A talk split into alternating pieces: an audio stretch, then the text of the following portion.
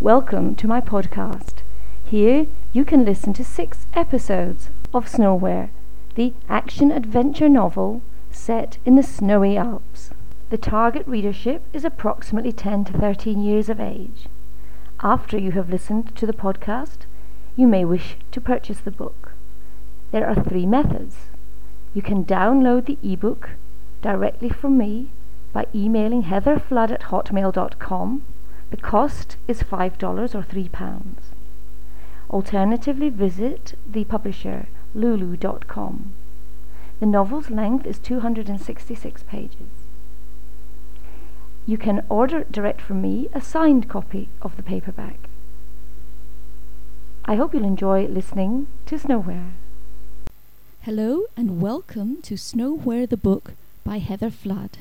Here I read my own book for children.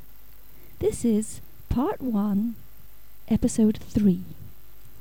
Vinny turned round to find a squat, furry creature gazing up at him. He glanced at the white chocolate polar bears in their colourful packet, then, blinking, back at the creature, thinking for a moment that it was a miniature live version. But no, it was brown in colour and didn't have a bear's long snout. I'm your chalet pet, the creature explained.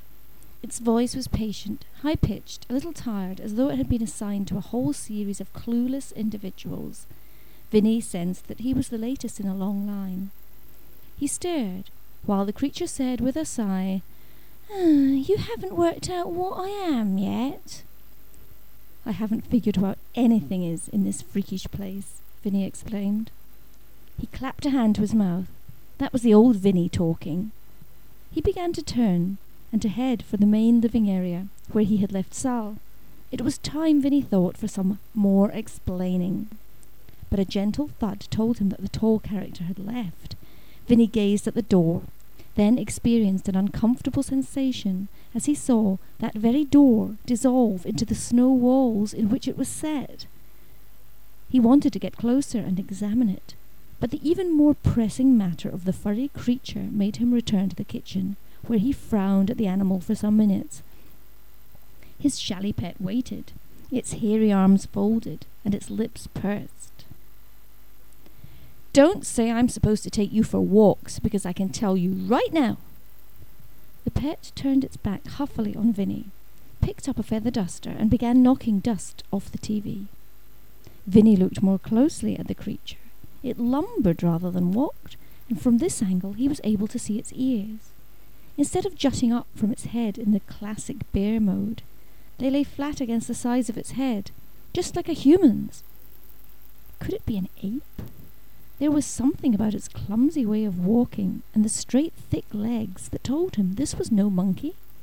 Besides, its arms were too short. Vinny had begun pounding a raw elk steak with a meat tenderizer that happened to be handy. He wasn't sure he wanted to eat, and didn't anyway know how to cook, but having something to hit felt satisfying. I've got it, he declared with one final slam of the tenderizer. A yeti! The creature stopped dusting, turned a weary face towards Vinny, and corrected him. Yetiette. Give us a break, Vinny replied, exasperated. He threw himself into an easy chair, abandoning the steak, and now instead absent mindedly stuffed jelly babies headfirst into his mouth. They were yummy, but he didn't smile. He went on scowling. What's a yetiette when it's at home?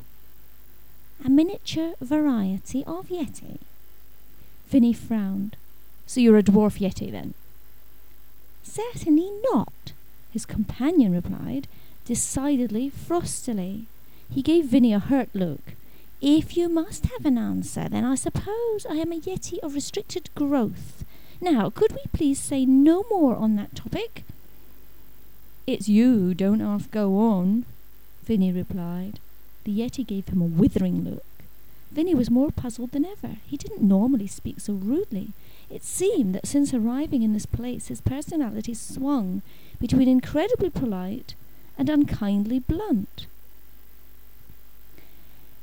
You'll have noticed that the last occupant left the cupboards rather bare, the Yeti now said. It's my job to get in your groceries. The creature had produced a notebook from what appeared to be a pocket. Surely not. His hairy coat looked dense and matted enough, but surely it couldn't contain any hiding places. Yet, reaching in somewhere a second time, the creature pulled out an icicle shaped pen. What would you like to have, then? You sure you're not a kid dressed up? I don't think you want to fall out with me. The Yetiette stood its ground. The notebook had disappeared. The creature glanced around the chalet meaningfully. It occurred to Vinny that if this, if this really did have to be his home, then getting on with the chalet pet could make all the difference. Something about the look on its face told him that the neatness and order he saw now could easily be, st- be destroyed, and the kitchen cabinets could stay permanently bare. Okay, Vinny began. Let's have some bread, doorstep sandwiches, heaps of chutney and cheese, maybe some ham, gooey desserts. Some apple strudel, perhaps? The Yeti had cheered up immensely and was eagerly licking the tip of the pencil between feverish scribblings in the pad. Vinny rattled off a few more goodies, trying to push the creature to the limits of his ingenuity and of his spelling ability. Vinny didn't want broccoli, couldn't stand it, but added it to the list just for the fun of watching his pet frown over the notebook. Yet the harder the items became, kumquats, lychees, and Melton Mowbray pork pies, the broader grew the animal's smile. He seemed to get the joke. Vinny, not wanting to show any weakness, deliberately left off his all-time single favorite, custard. It would be too disappointing to ask and not to get. What do I call you? Vinny asked finally, to be rewarded with an impish grin. Don't tell me I'm supposed to guess. Well, you could try if you like, the Yeti answered. I'll make it into a riddle. That will be good training for you, in fact, Vinny. Solving riddles is what you're here for. Come again? Vinny reeled. This sounded ominous. I mean, I knew I hadn't been picked for my ability to speak French. His group was supposed to practice speaking French at every opportunity, and Vinny had been failing dismally. At the ski hire place, he had mutely allowed his feet to be shoved into boots, had shuffled off with nothing more than a muttered, Merci. Okay, here we go. The Yeti settled itself in an armchair and beamed at Vinny. In my name there is a long descent. I am sanctioned by a cinema connection, and my twin is oppositely oriented. This was such gobbledygook that Vinny gave a guffaw of laughter, then began to play with the skiing panorama switches, watching his view stop and start. He could see the Yeti becoming irritated. Aren't you even going to try? You're probably named after some bloomin' mountain, Vinny exclaimed. He was looking longingly at the peaks beyond his windows. It was nothing but a guess. You're right, well, half right, came the Yeti's response. Okay, let me see. Vinny played now with a curtain cord, too depressed at his captivity to be able to watch the outdoor scene any longer. Snowdon. No, but as a matter of fact, Snowdon is the name of the keeper of the avalanche machine. Right. Everest, Matterhorn. Warm, and interestingly enough, Matty Matterhorn is one of our little empire's longest serving subjects.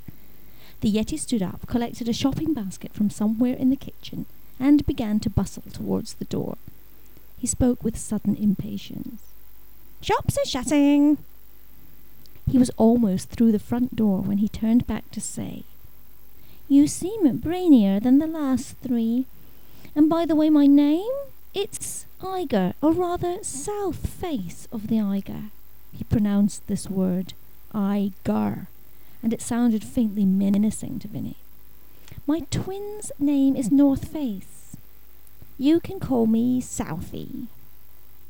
He was gone. Vinny, left standing in the middle of his chalet, sank to his knees. There had been others before him, other captives. Where were they now? And as for Southie's riddle, if it was an example of the type of brain teaser he was to be challenged with, there was no hope of success. It suddenly came to him now, much too late, that there was an ancient movie with the title The Eiger Sanction.